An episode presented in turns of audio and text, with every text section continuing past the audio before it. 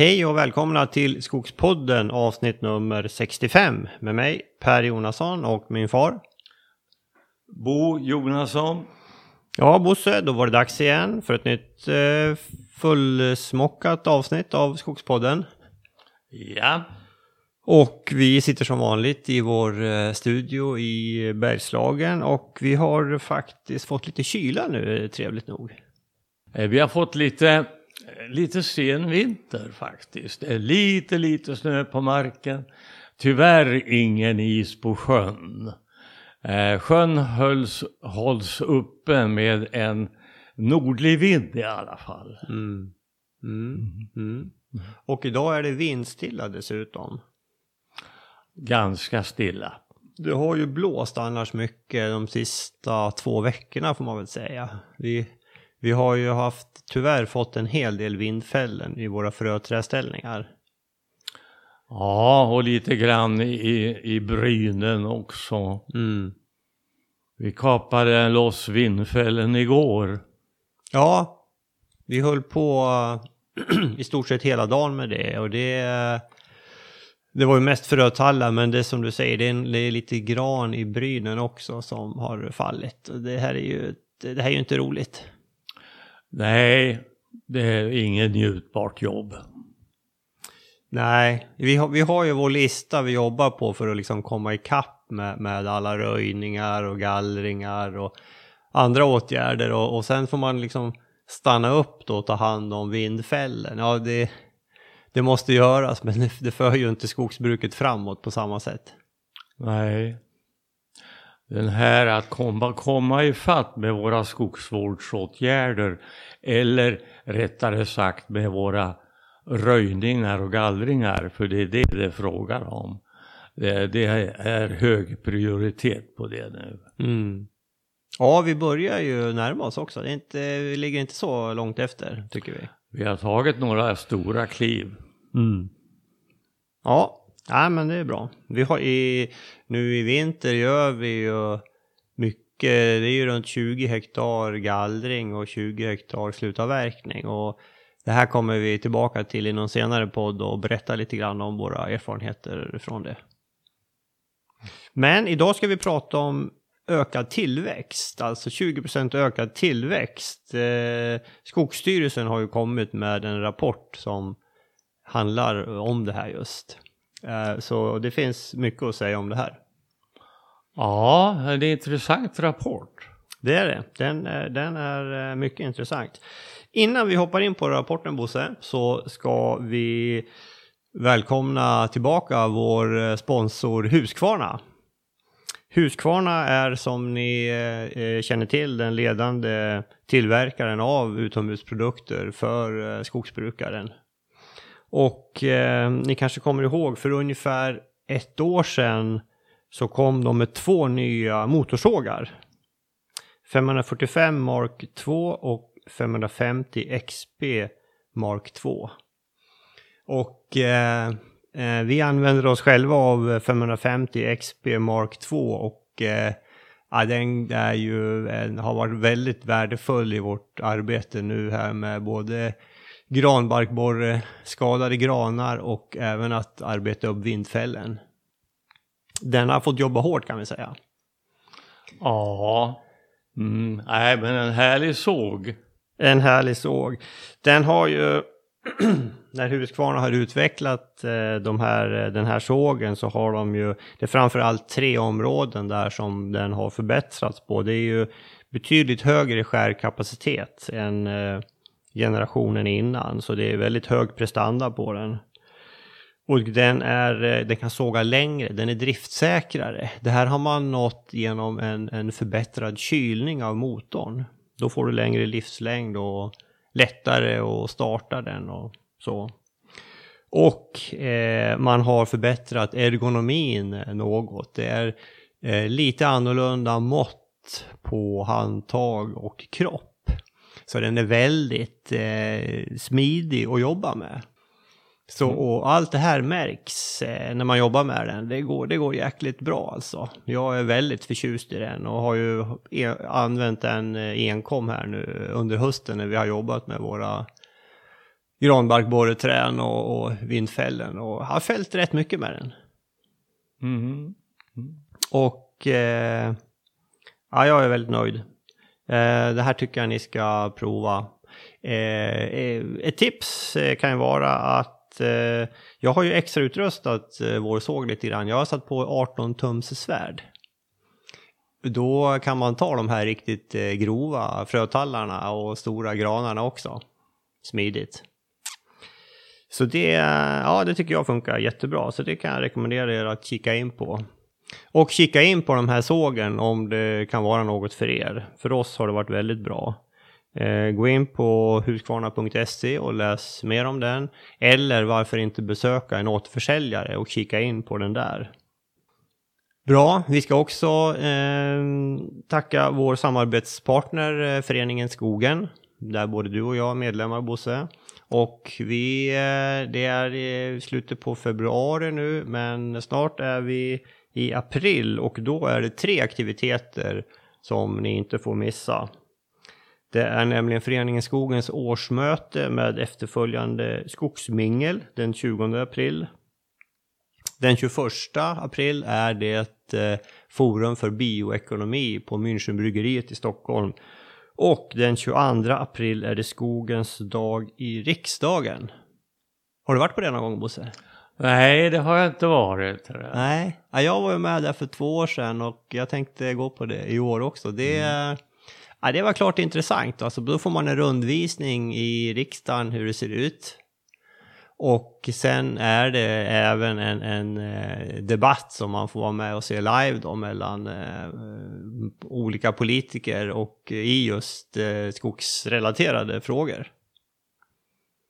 Ja, men det är klart intressant. Då får man en chans att träffa politiker och prata med dem också och ja, dryfta sina tankar och åsikter. Mm. Mm. Ja, kika in på det. Gå in på skogen.se och läs mer om det här om det kan vara något för er. Bra, Bosse, nu hoppar vi in på rapporten 20% ökad tillväxt till år 2050. Ja. Så vi tänkte berätta lite grann om, om rapporten och ge vår syn på åtgärderna där, vad vi gör och, och vad vi kanske kan göra bättre. Mm. Ska, vi, ska du nämna lite grann uh, Bakgrunden till den här det är ju en proposition, en regeringsproposition som hette En skogspolitik i takt med tiden. Eh, och eh, eh Eh, den, eh, den, eh, det är utifrån den som Skogsstyrelsen har jobbat med den här rapporten. Och den börjar i mitt fall med en sammanfattning.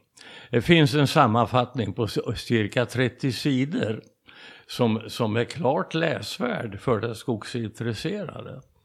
För hela... det, det kan rekommenderas, rapporten som sådan, hela rapporten, den omfattar över 300 sidor. Mm. Och det är nog inte så många som läser. Men sammanfattningen är värd att läsa. Mm. Man hittar den på Skogsstyrelsens hemsida då förstås. Jag, jag, kan lägga en länk där på vår hemsida. Ja. Mm. Mm. Mm. I den här rapporten så finns det 88 punkter som man skriver om. Och som kan bidra till den här tillväxtökningen på, på 20 procent. 88 åtgärder. Och konkreta åtgärder, ja. Mm. Eh, och sen eh, har man eh, koncentrerat skildringen i den här sammanfattningen i alla fall till 13 områden. Och lite längre ner på sidan 1 i sammanfattningen så har, säger man så här att 70-80% av eh, den förväntade tillväxtökningen den kommer ifrån tre områden. Mm. Just det. Och det är, det första området det är aktiv klövviltförvaltning. Mm. Uh, och den andra punkten det är bästa möjliga skogsodlingsmaterial. Och tredje punkten det är skogsskötsel för hög och värdefull tillväxt. Just det. Mm. Okej, eh, då har vi då, vad sa du, 88 åtgärder under 13 insatsområden och sen är det tre av de här 13 områdena som står för 70 till 80 procent. Ska vi börja med de här tre områdena och dyka ner i dem lite grann Bosse? Ja, alltså aktiv klövviltförvaltning. Mm. Och vad säger man där då? Det säger man så här. Anpassa klövviltpopulationen till skadeläget i förhållande till uppsatta mål. Vilket innebär en kraftfull sänkning av antalet klövvilt. Det är ganska konkret. Ja, onekligen. Och sen har, eh, har man lagt till där vilka som ska stå för det där, eh, förverkliga det där. Det är markägare och jägare. Ja.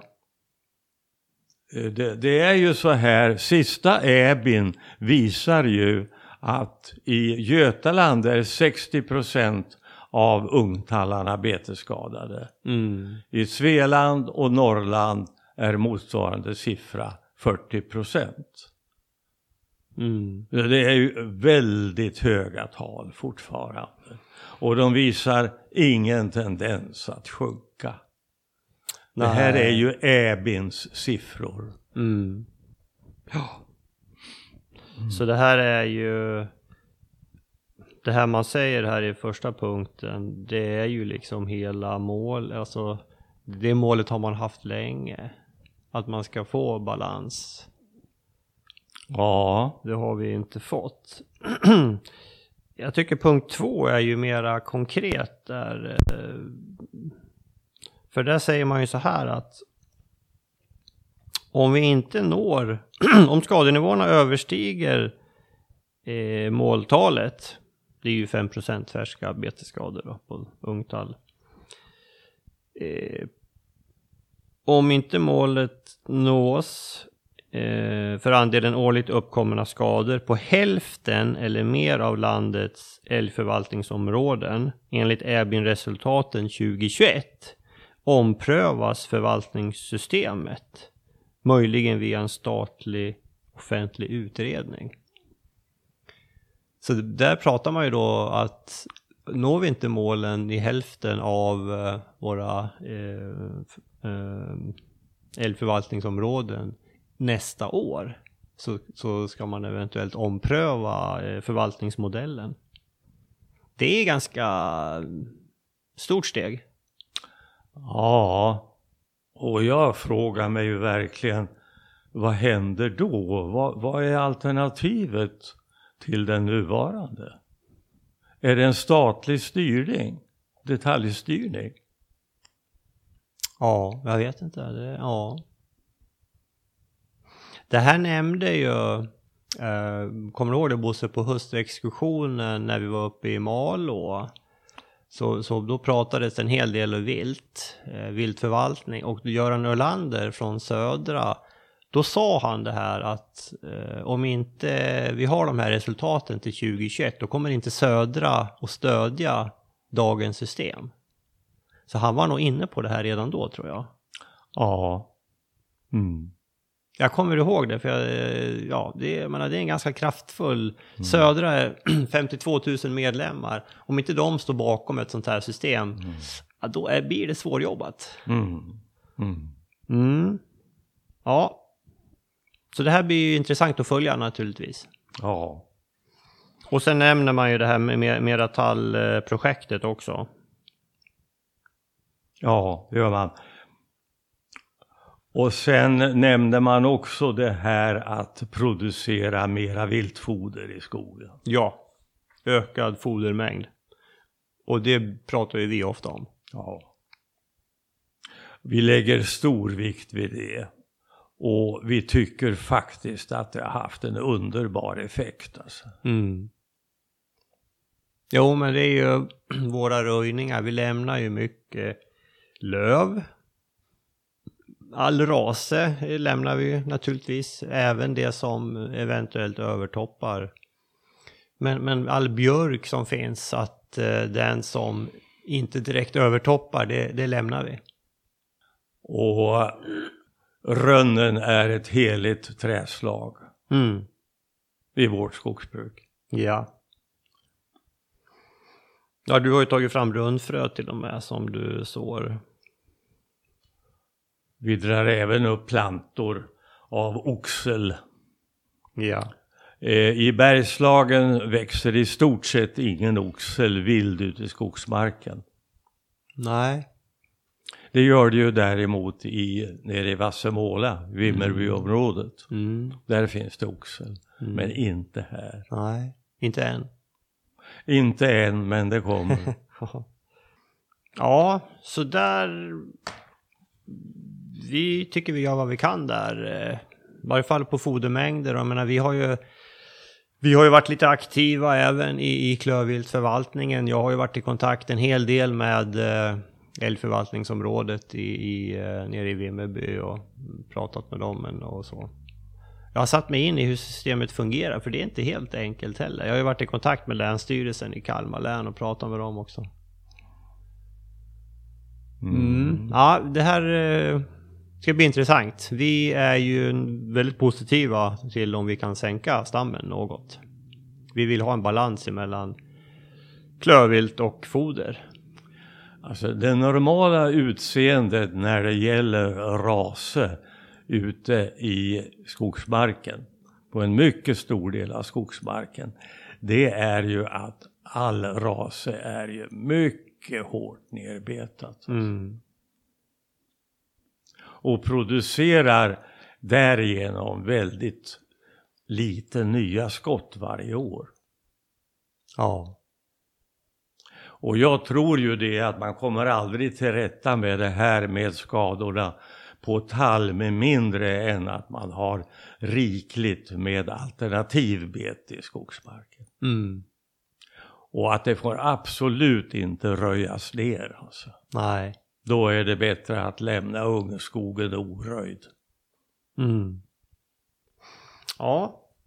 ja, mycket intressant. Vi har ju ibland gör man jämförelsen med Finland som, som eh, har ungefär halva tätheten på älg. Kanske det man har sneglat på när man pratar om en, en eh, kraftfull sänkning av klövvilt. Ja. Mm. Ja, nej men eh, tänk på det där med att eh, jobba med ökad fodermängd. Vi, har ju, vi pratar mycket om det i avsnitt nummer två av podden så tidigt. Där intervjuar vi eh, eh, Märta Wallgren också. Eh, som är viltekolog på Skogforsk och forskar om det här. Och sen har vi ju för inte så många avsnitt sen så har vi ju intervjuar vi ju Annika Felton som också håller på och forskar på det här på, på SLU. Finns ju mycket kunskap där. Ska vi gå till nästa punkt Bosse? ja. Bästa möjliga skogsodlingsmaterial. Mm. Mm. Vad kan vi säga om det? Det är ganska självklart att eh, vi väljer eh, det bästa som finns om vi nu bestämmer oss för att så eller plantera. Och eh, det här, redan det som finns i marknaden idag ger ju en eh, eh, avsevärd eh, höjning av tillväxten. Mm. Just det. Och när man beställer frö då, ja då finns det beståndsfrö och det finns plantagefrö. Och då ska man alltså välja plantagefrö som är eh, förädlade jämfört med beståndsfrö. Ja, och vi köper vårt frö ifrån Svenska Skogsplantor. Ja. De stora eh, skogsägarföreningarna och skogsbolagen har väl också till viss del fröplantager tror jag. Ja, det har de ju. Ja, så det, man kan ju köpa där också. Naturligtvis. Men, men eh, se till att beställa det bästa tänkbara. Mm. Där får man ju börja tänka på det här med eh, temperaturökning också. Och där har ju Skogforsk en, en eh, någon form av en, en, en tabell eller en, eh, man, man knappar in vilk- var man är i landet och så får man förslag på plantage. Ja. Eh, det gäller om man ska ta hänsyn till en framtida klimatförändring. Ja, men det var ju det jag menade, alltså för en Mm. förhöjd temperatur. Mm. Och det, det hjälper ju den till att Mm. man kan ställa in då på Mm. två graders ökning Mm. till exempel. Men det här komplicerar ju det här ah, proveniensvalet. Man får ju bestämma här vilket, vilket klimat man tror på i framtiden. Mm. Ja, nej det är ju inte, det är inte lätt att veta. Mm. Eh, tu, tu, tu. Vi, har, vi ställer ju även frötallar en hel del. Då får man ju inte den här ökade tillväxten då i de fröna. Nej, men man får en, en ökad spridning Mm. av det genetiska. Mm, det får man. Och man får ju man får mycket planter. Ja. Plantor som kommer under loppet av några år och kan bilda ett underbestånd redan på plantstadiet. Ett underbestånd som älgen får beta av. Hjortdjuren får beta av. Mm. Just det. Här ser jag, eh, den heter alltså Skogforsks plantval optimal. Då är du på sidan 20. 20. Ja. Skogforsks plantvård optimal. Mm. Mm. Mm. Nej men här är det bara att se till att man eh, köper det bästa möjliga. Ställ frågan när ni beställer. Annars är ju mycket av de aktiviteterna här är, inte, är faktiskt de är inte på den enskilda skogsägaren utan det är, utan det är mycket på de här som, som tar fram eh, frön Mm. och Skogforsk och eh, plantproducenter och Skogsstyrelsen och så vidare. De här eh, Mm. aktiviteterna. Mm. Mm. Mm. Är det något mer vi ska nämna där Bosse? Eh, det här eh, skoglig embryones. Eh, nej, så heter det inte va? Det, Den heter somatisk embryogenes. somatisk embryones. Eh, som innebär en, en möjlighet att massproducera granplantor med bästa möjliga härstamning. Mm. Som kan bli ett språng framåt i dem, mot de här 20 procentens tillväxtökning. Mm. Men det gäller alltså gran. Motsvarande när det gäller tall har man inte kommit lika långt med. Nej, just det. Så det finns en skillnad mellan tall och granfröet här. Det gör det. Mm. Ja, men där pratar man alltså om genom somatisk embryogenes, alltså en, en, en möjlig förädlingsgrad på 30% ökad volymproduktion. Mm. Mhm. Det är inte dåligt alltså. 30% upp. Det är kolossalt högt. Ja, det är fantastiskt. Ja. Svårt att tänka sig nästan, men det, ja, det är helt... eh, Det, det kommer verkligen att bli skillnad. ja. Det är en intressant framtid. Ja.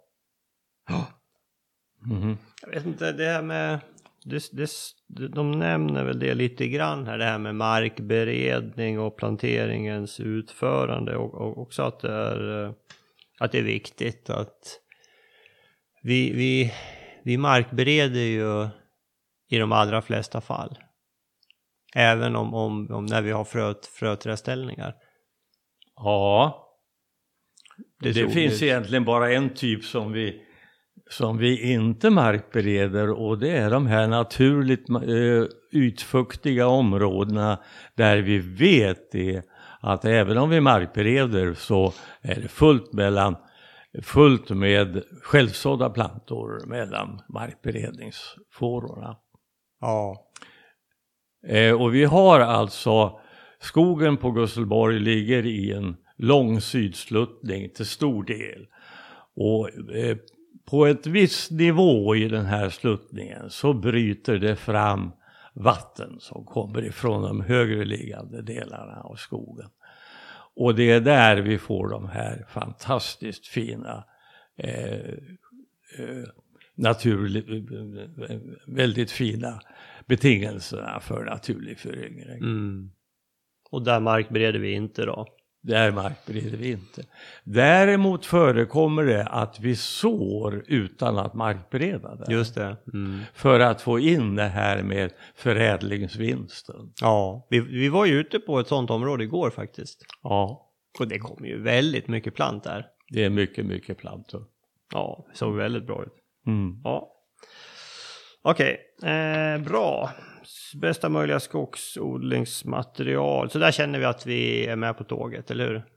Ja, Skogsskötsel för hög och värdefull tillväxt. ja. Som är lite mera... eh,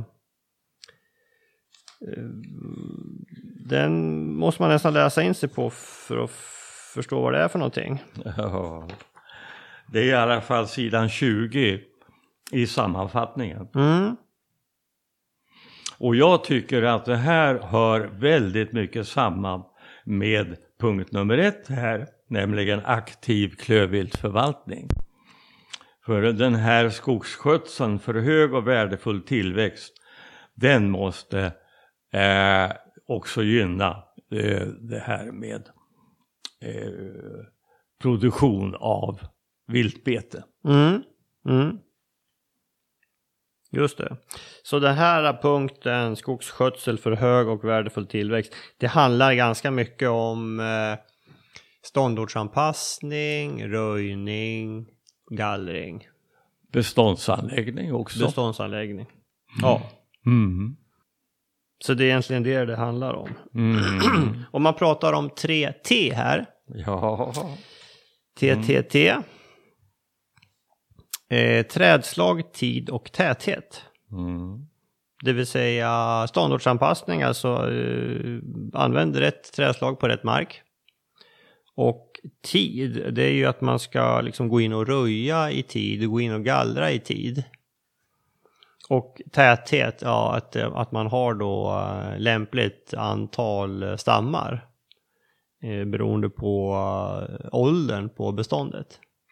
Det finns en tabell där också, Bosse. Kan du kommentera lite grann hur, hur, hur, resonerar du i de här tre, dina tankar kring de här tre T'na? Skiljer det sig något från vad eh, rapporten säger? Uh, ja, jag, jag tycker att den här tabellen, den, den kan man läsa men, uh, och, och ta del av. Uh, men det är ju inte så där det ser ut precis i våra skogar.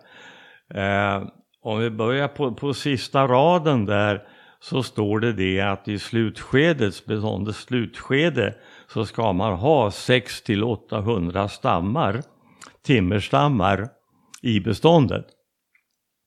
Eh, eh, eh, jag har inte så stora invändningar emot det, men, men eh, i våra eh, gamla granskogar så, så står det över 800 stammar. Det kan stå 1000 stammar. Mm.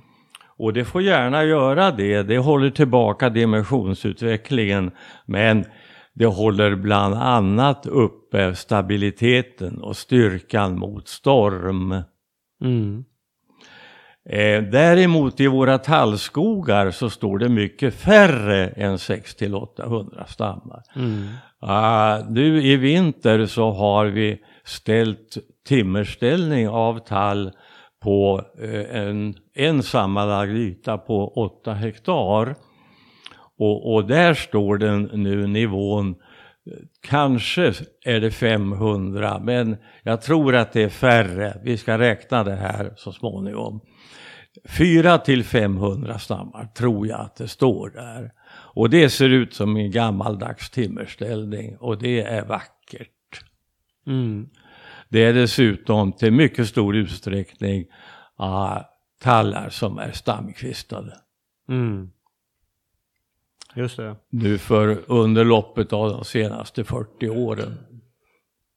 Så generellt kan vi säga att eh, på, på tallskogarna ligger vi lite under eh, de här 6800 och på gran ligger vi över. Jaha, Mm. Just det perfekt sammanfattning. Mm. Och sen här är ju, här, här pratar man ju också när man eh, anlägger, när man planterar så, så, så skriver man ju ja, från 1800 till 2200 barrplanter per hektar. Vi hävdar ju med en dåres envishet att ska man odla tall och det är högt betestryck, ja då måste du upp i de här 8 till 10 000 planter per hektar. Och det får du genom sådd eller, eller genom naturlig föryngring. Annars riskerar man de här hårda betesskadorna. Ja. Så där, där ja, tar vi ju ett, ett steg längre då också.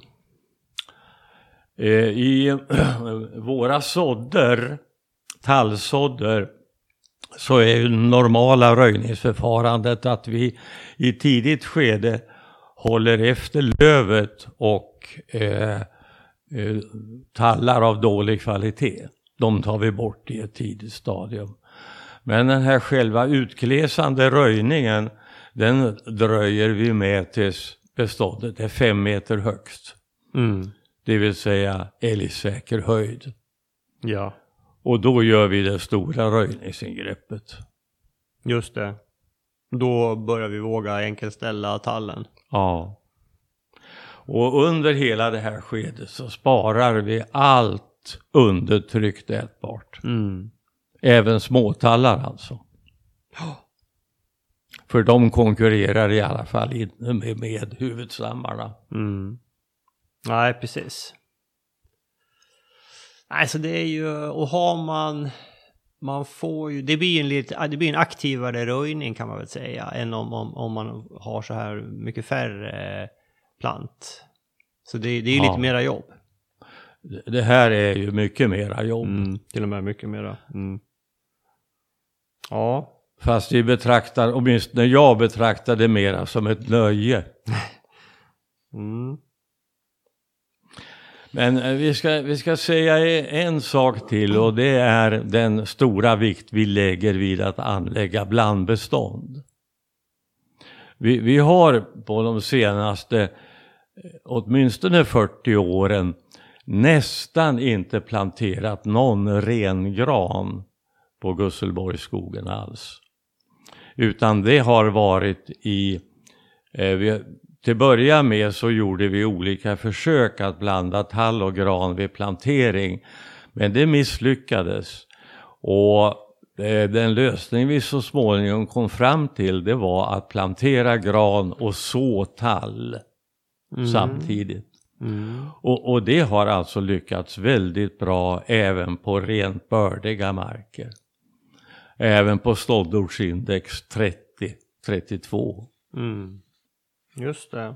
Det slår mig Bosse när vi sitter och pratar om det här och jag tittar på sammanfattningen. Man pratar hela tiden om ökad eh, volym eller ökad eh, tillväxt. Ja, Pra- men pratar man någonting om ökad kvalitet? Jag har faktiskt inte sett det så mycket här. nej, du, du har säkert helt rätt i det. För jag menar, när vi pratar skogsbruk, vi pratar ju, visst pratar vi ökad tillväxt, men vi pratar nog oftare om ökad kvalitet. Ja, Och det man, nämner man inte så mycket här. Jag menar det här med att vi vill att en ung skog ska vara tät för att den får ökad konkurrens, att den växer. Den blir inte lika liksom, frodigt kvist. Det blir, mindre, det blir mindre kvistar om den står tätt. ja. Plus att den här juvenilveden då som är av sämre kvalitet eh, när trädet är ungt, den blir liksom mindre i andel av, av totalvolymen om den växer lite långsammare när den är ung. Mm. Nej, alltså stamvalet vid, vid röjningen för vår del, den är ju väldigt hårt inriktad på att spara de bästa, kvalitativt bästa tallarna. Men även att, att det är konkurrens. Ja, Och det, det får, du får det ju inte riktigt om du Nej. går på 1800 planter per hektar. nej, nej, nej, nej, men det har du ju helt rätt i. Mm. Eh, i, i, I röjningarna det här stamfördelningen, alltså hur stammarna står i förhållande till varandra, eh, det är för oss mindre viktigt. Det viktigaste är att de kvalitativt bästa tallarna står kvar. Mm. Och, och, vi funderar även i, i kvalitetstermer när det gäller granen. Ja. Ja men absolut. Mm. Nej, för jag tänkte på det, det kanske är eh, det här med blandskog. Eh, pratar man om det i rapporten också? Eh, man, man skriver ju här att man, man ska gärna ha lite löv, 10-20 procent. Ja. Lövinblandning. Men vi tror ju på det här med att blanda gran och tall.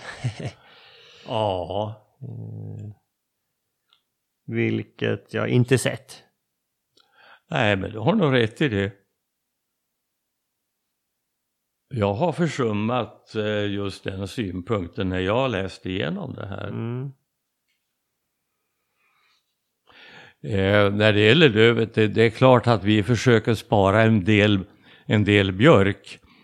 Men det är inte så ofta vi hittar fläckar som, av björk som inte är betad. Nej. Så det blir inte så mycket löv som vi vill ha. Nej, vi skulle vilja ha mer där.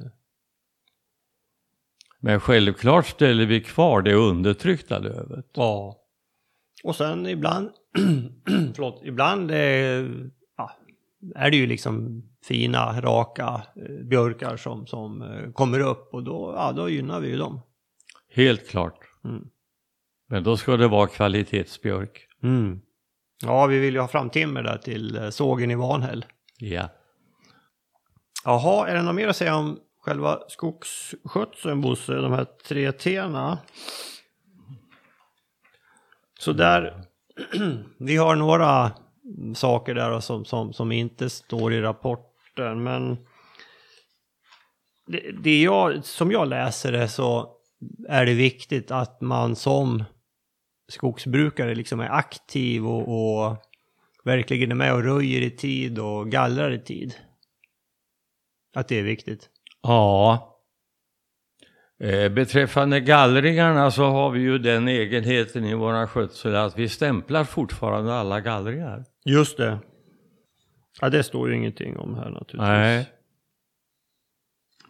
Eh, och jag skulle säga att det är extra viktigt det här med stämplingen i eh, viltbetesskadade tallungskogar. Mm. Det är mycket man ser när man går omkring som skördarföraren aldrig kan se ifrån sin hytt. Under ogynnsamma förhållanden särskilt. Ja, jag tror att man vinner väldigt mycket på att då göra stamvalet med fötterna på marken. Mm. Och en sprayflaska. Det kan vara små stamgnag eh, som man inte ser. Absolut. Eh, ska vi säga något om antalet gallringar? Mm, det tycker jag. Eh, när det gäller granskog så är målet för våran del en gallring. Just det. Så där gallrar vi ner till 1100 stammar per hektar. Pang direkt. Och sen får det stå där. Ja. Då kan det bli en viss självgallring men, men det gör ingenting. Det är fråga om väldigt lite. Ja. Eh, och det här det här är för, vårt, för vår del också ett sätt att uppnå målet om rötfria granskogar. Just det, det hade jag och, och det, det, tro, det nämner man lite grann här tror jag på ett ställe. Det gör man. Eh, det här med andra skogsskador, här ja. Sidan? Eh, 15. Tror jag. Jo, här. Sidan 16, topp. Eh, rådgivning för att bekämpa rotröta. Och eh, se över, ändra regelverk som försvårar användning av lågriskmedel som till exempel urea eh, att använda i skadebekämpningen. Vilken, Urea, vilken sida sa du? högst upp på sid 16. Jaha. Urea är ju, jag tror det är förbjudet att använda det som eh, eh, medel att lägga på stubbytan. Mm. Så det här med rötan är ju superviktigt också. Mm. Att undvika det till varje pris. Ja. Så därför så röjer vi inte gran när det är varmt ute. Nej. Och det är, det är ju alltså de här instruktionsfilmer, gå in på, sök på instruktionsfilmer röjning på YouTube. Då röjer man gran där sommartid eh, utan att prata om rotröta.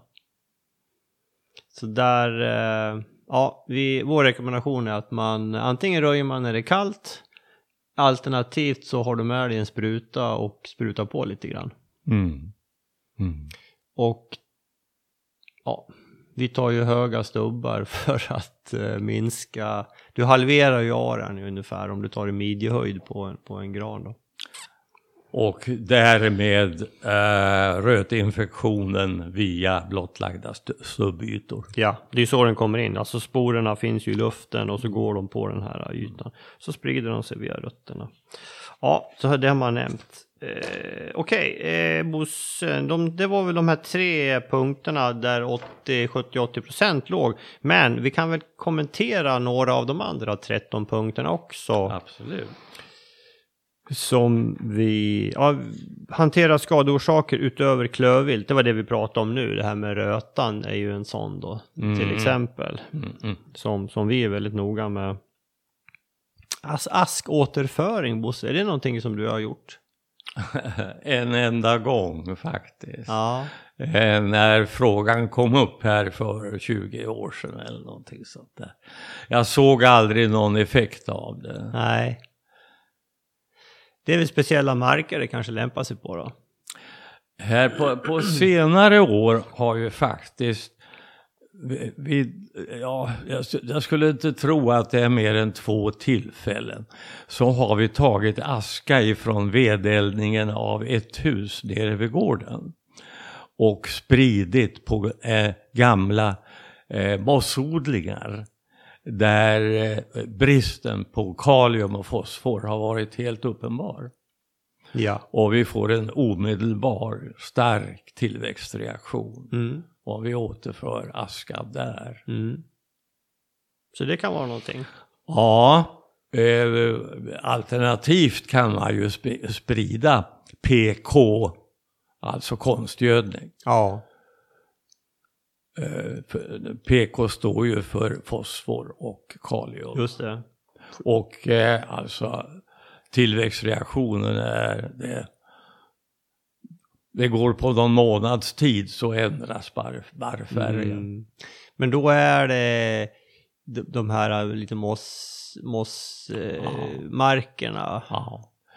Man, man odlade dem där så länge det fanns mineralnäring. Ja, och sen ja. övergav man dem. Just det. Och sen finns det liksom inte mineraler att bryta ner och tillföra det här äh, PK då. Nej. Så där är ju inte kvävet som begränsar. Nej. Nej, eh, men när vi ändå pratar om kväve, Bosse, skogsgödsling är ju med som en punkt i de här 13 områdena.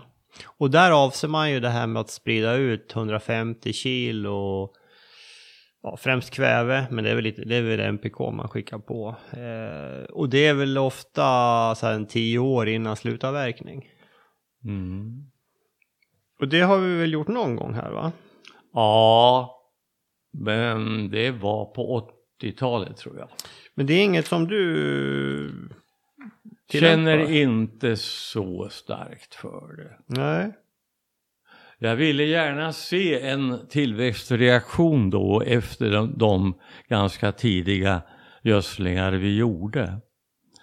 Och det här var lite svårt att upptäcka. Vi fick en, faktiskt en, en positiv tillväxtreaktion. Men den var väldigt liten dessvärre. Men det är kanske är dags att prova igen. Ja, kanske.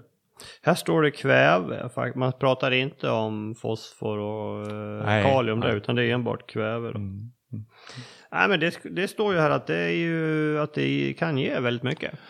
Ja, uppenbarligen kan det det. Men ska vi inte sikta på att hitta ett bestånd som vi bedömer har en tio år kvar till slutavverkning och prova? Gärna det. Det lägger vi in i minnesbanken. Ja, men det gör vi.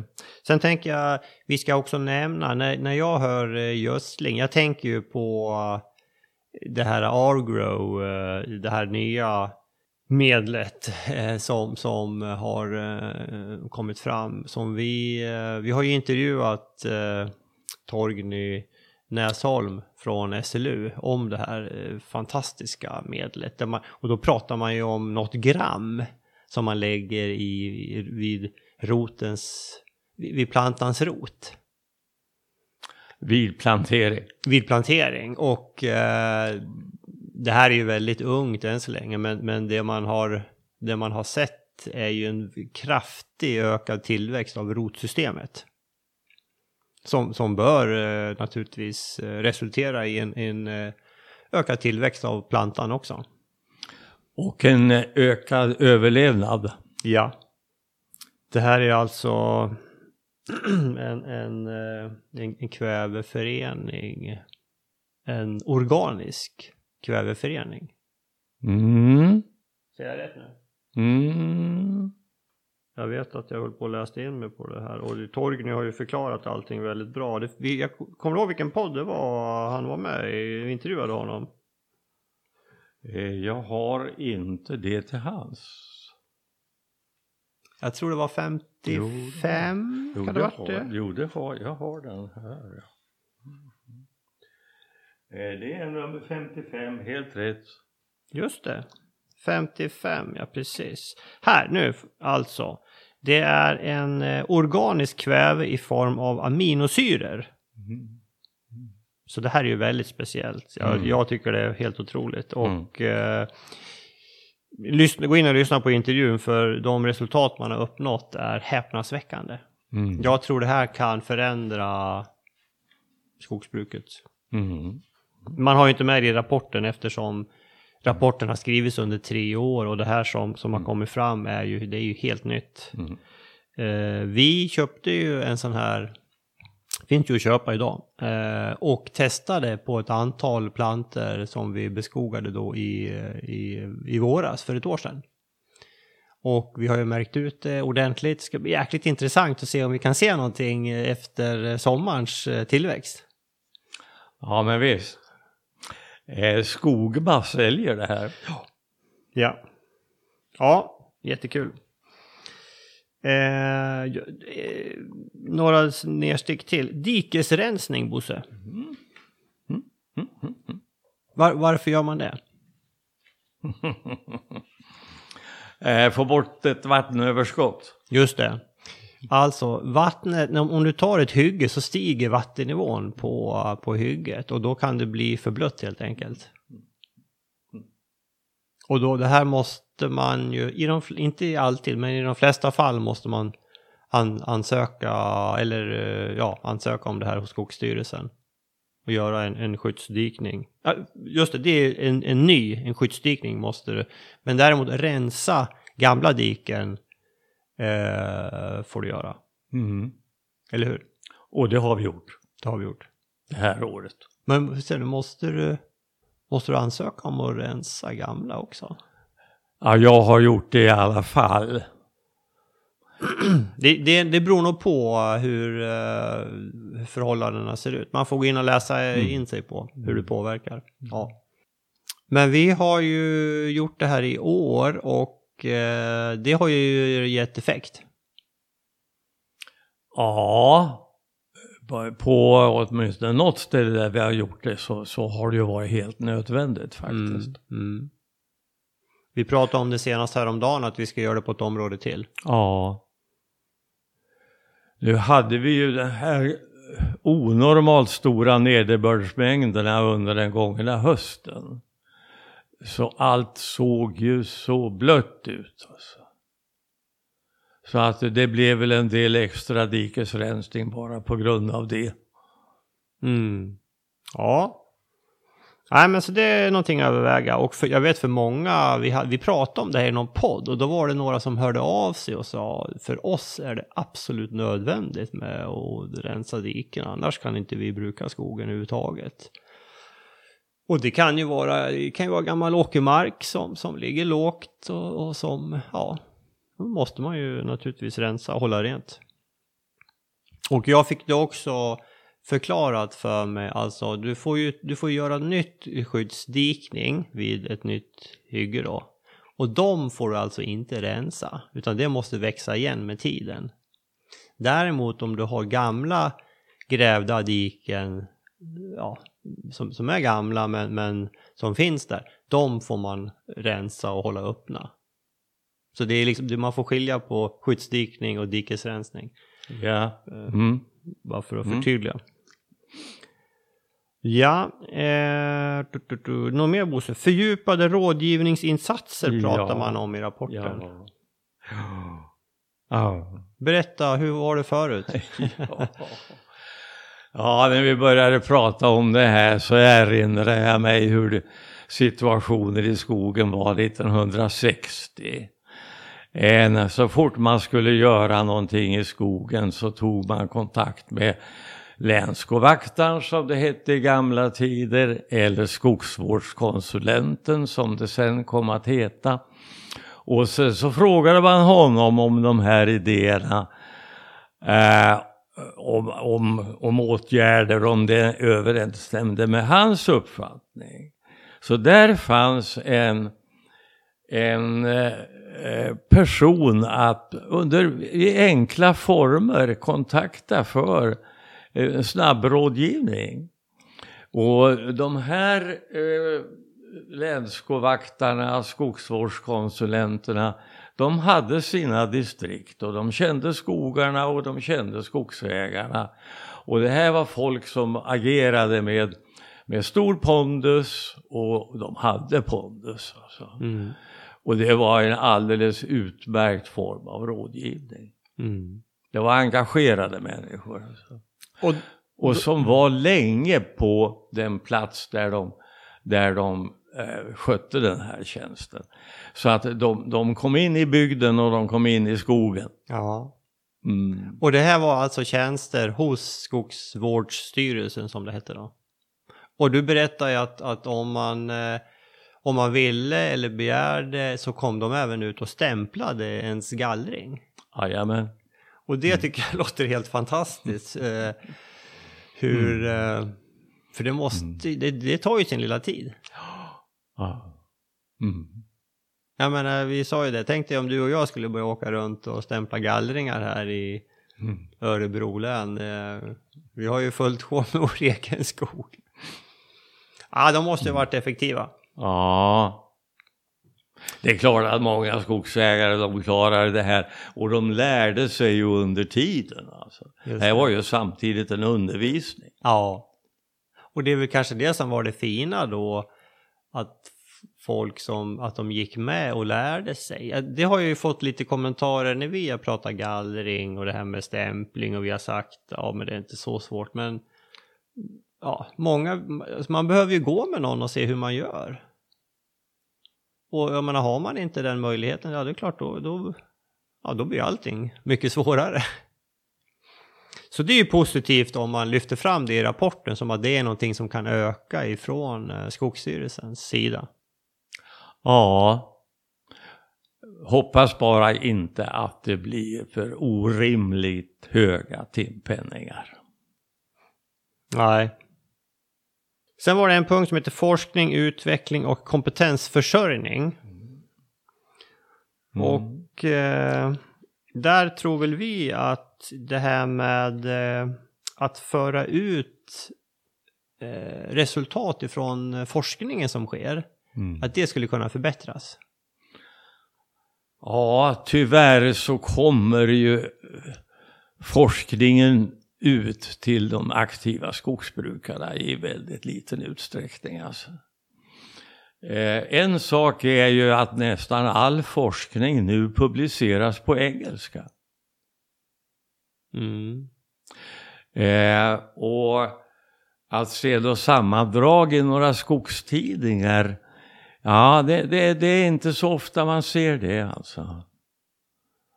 Uh, jag, jag, tycker att, att forskningen kommer ut mindre, i mindre utsträckning nu än den gjorde, gjorde tidigare. Det fanns länge en liten tidning som hette Forskning och framsteg. Nej, det heter den. Heter, nej, nej, det är en annan jag tänker på då. Eh, nej, men det, var, det var en, en tidning eh, som innehöll bara skoglig forskning. Ja. Eh, SLU har ju den här skogsfakta. Mm. Men eh, eh, ja då, jag följer den men jag, jag tycker inte att eh, den innehåller särskilt mycket faktiskt. Nej. Nej. Nej, men vi har ju... eh, Vi kan ju exemplifiera det med en fråga. Vi har ju försökt gräva lite grann i... Finns det en lägsta diameter på gran som inte... Eh, alltså kan man röja gran utan att vara rädd för rotröta om det är en tillräckligt liten diameter? Vi har försökt att hitta det i forskning och vi har inte lyckats hitta det. Nej, alltså det, det, det finns ju nu faktiskt en forskningsrapport ifrån Alnarp där man har tittat på det här men, men där har man inte kommit fram till just det här du söker. Minsta, minsta diameter då det inte blir spridning av rotticka. Men det är ju också en slutsats att då finns det ju ingen minsta diameter. Men, men Mm. det budskapet har ju inte nått fram till skogsägare skulle jag säga. Jag tror att många som tror att röjer jag tillräckligt, är granen tillräckligt liten så kan jag röja den sommartid.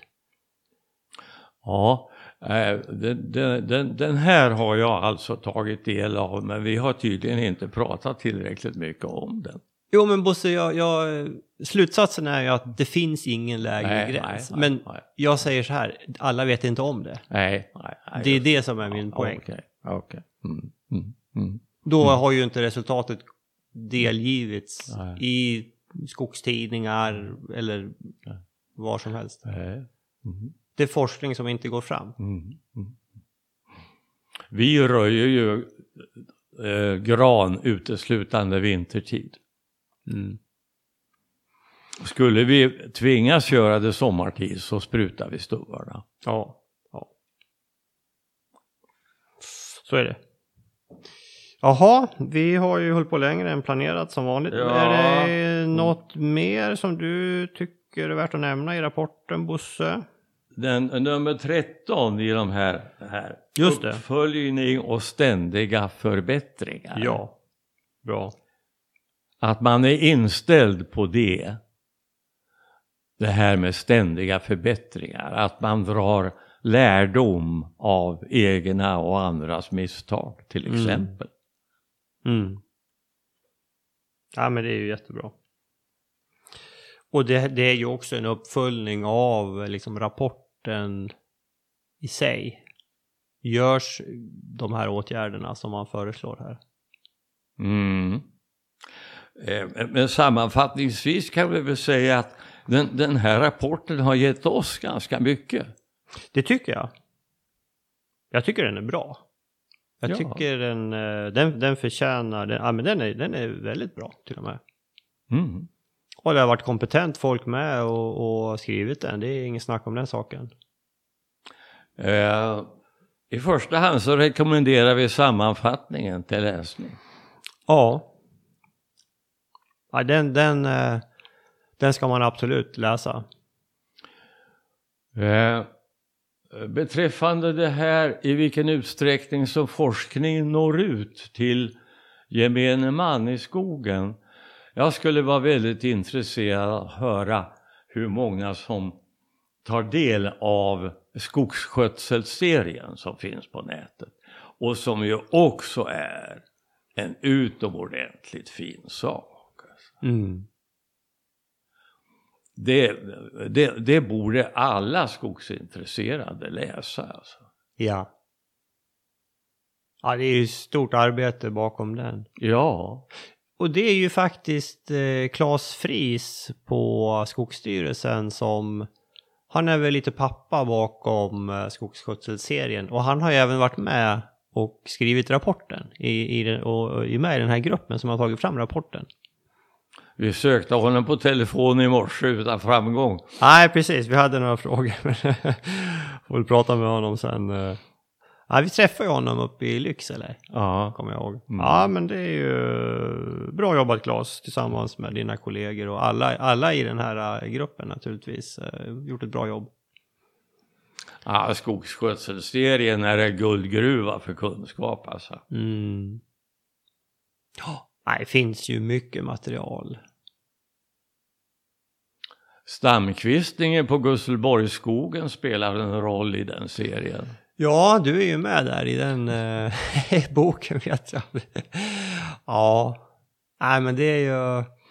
Vi har ju, jag tror det är alltså i vår podd nummer sex som vi pratar om stamkvistning. Ja, Och sen har vi ju ett par filmer om det också. ja, ja. Eh, ibland så läser jag ju lite grann på olika ställen på nätet och sådär. Folk har funderingar om stamkvistning och så. Men jag tror om man lyssnar på den podden, där inte bara, vi har ju en gäst också med där som är duktig. Om man, om man lyssnar på den podden och tittar på de här filmerna då, då, och, och tittar i den här skogsskötselserien också naturligtvis. Då har man fått i sig ganska mycket matnyttigt om eh, stamkvistning. Av tall. Ja. Eh, Jag tvekar men, men en, en liten utvikning till beträffande stamkvistning kanske vi hinner med. Ja. Eh, Den, I den utsträckning som, som vi stamkvistar nu så väljer vi ut de stammar som ska stamkvistas redan vid den här röjningen vid fem meters höjd. Mm. Eh, och påbörjar då en stamkvistning. Eh, naturligtvis kan man inte fullfölja den redan då. Men sen då står de här stammarna som då är utvalda att bli kvar till slutavverkningen. De står fram redan i, efter första röjningen. Och sen blir alltså skötseln i det beståndet blir helt koncentrerat till att gynna de här stammarna. Mm. Man har stämplingen gjord. Ja, just det. Kan Ja. rekommenderas och jag visar det gärna på Gusselborg. alltså. Mm. Eh, det finns ju med på en av våra filmer. Just det. Gå in på YouTube och sök på Skogspodden så har vi en kanal där och eh, bland annat, jag tror vi har två filmer om stamkvistning. Nej, då måste vi snart sluta. Ja, nu får vi sluta. Vi drar iväg här. Man kan prata hur länge som helst om det här. Men eh, ja, vi har ju gått igenom rapporten och eh, konstaterat att vi gör väl ganska mycket. eh, Inte allt, vi kan ju göra mera. Vi, vi sa vi ska testa det här med gödsling måste vi prova, tycker jag. Så det tar, det tar vi med oss. Mm. Men sen ska vi även tacka vår härliga sponsor Husqvarna. Eh, Husqvarna eh, har ju för ett år sedan kom fram med två nya motorsågar som är fantastiska. Vi använder 550 XP Mark 2 väldigt mycket och den har underlättat vår eh, skogsskötsel. Den har en, en eh, hög skärkapacitet väldigt driftsäker, otroligt lättstartad får jag säga. Det, man rycker till så är den igång. Den har en förbättrad kylning som gör att livslängden och eh, startbarheten är eh, betydligt bättre än föregångarna. Och den har en väldigt balanserad sågkropp och en förbättrad ergonomi som gör att eh, den är väldigt manövrerbar. Kvistningen går väldigt lätt. Jag har ju satt på ett 18 tums svärd men jag tycker kvistningen går eh, väldigt smidigt och lätt ändå. Jag vet att det finns de som gör åt andra hållet, sätter på lite kortare svärd för att få liksom ännu smidigare kvistning och det, det är också ett sätt. Det är en, eh, vad man ska ha den till och vad man tycker om. Men eh, prova den här sågen, för oss är den fantastiskt bra. Gå in på huskvarna.se Eller ännu hellre besök en återförsäljare och känn på den hur den känns. Eh, tack också till vår samarbetspartner föreningen Skogen som eh, här i 20, 21 och 22 april så är det Skogens årsmöte och mingel. Det är Forum för bioekonomi och det är Skogens dag i riksdagen där som eh, föreningen Skogen är med och arrangerar. Gå in på skogen.se och läs mer om det här. Eh, Skogspodden då, följ oss gärna på sociala medier. vi är mest aktiva på Instagram, finns även på Twitter. Facebook också finns vi på. Sök på Skogspodden. Jag har också en eh, blogg där jag skriver om vårt skogsbruk på atl.nu. Kika gärna in där om ni är intresserade. Annars så Bosse så eh, tror jag vi sätter punkt där och ser fram emot uh, nya avsnitt. Om en månad kommer det. Ja. Fram till dess jobbar vi på i skogen, håller utkik efter granbarkborrarna och jobbar upp våra vindfällen och uh, ja, det är väl det vi gör. Ja. Någon liten röjning ska vi väl hinna med också. Mm. Mm. Har du något avslutande, Bosse? Um, nej, men, men be, be, beträffande Husqvarna, jag vill eh, säga det att när man kommer upp i åren så är deras elsågar en utmärkt sätt att förlänga sitt skogsliv. Mm. Just det. Du, du kör ju mycket med de här, vi har ju ett par el, elmotorsågar ifrån dem också som vi kör mycket med. Mm. Väldigt användbart i röjningar. Ja. Ja, det är ju lite imponerande Bosse. Du är ju, du fyller 87 år i höst och du jobbar fortfarande med motorsåg i skogen. Det är inte så många 87-åringar som gör det. Nej, men, men eh, förutsättningen det är det här elprogrammet. El, Ja. elprogrammet. Ja. Det, det händer ju att jag använder någon bensinmotordriven såg också, men eh, det normala det är elsågarna. Ja. Lätta, smidiga, du har kraften direkt. Mm. Ja, det finns många fördelar. Mm. Ska man såga de lite större träden då tar vi fram vår eh, 550 XP Mark 2. Mm. Helt klart. Ja. Bra, då tackar vi för oss. Eh, tack så mycket för att ni lyssnar och eh, på återhörande säger vi. Ja, det gör vi. Vi hörs om en månad.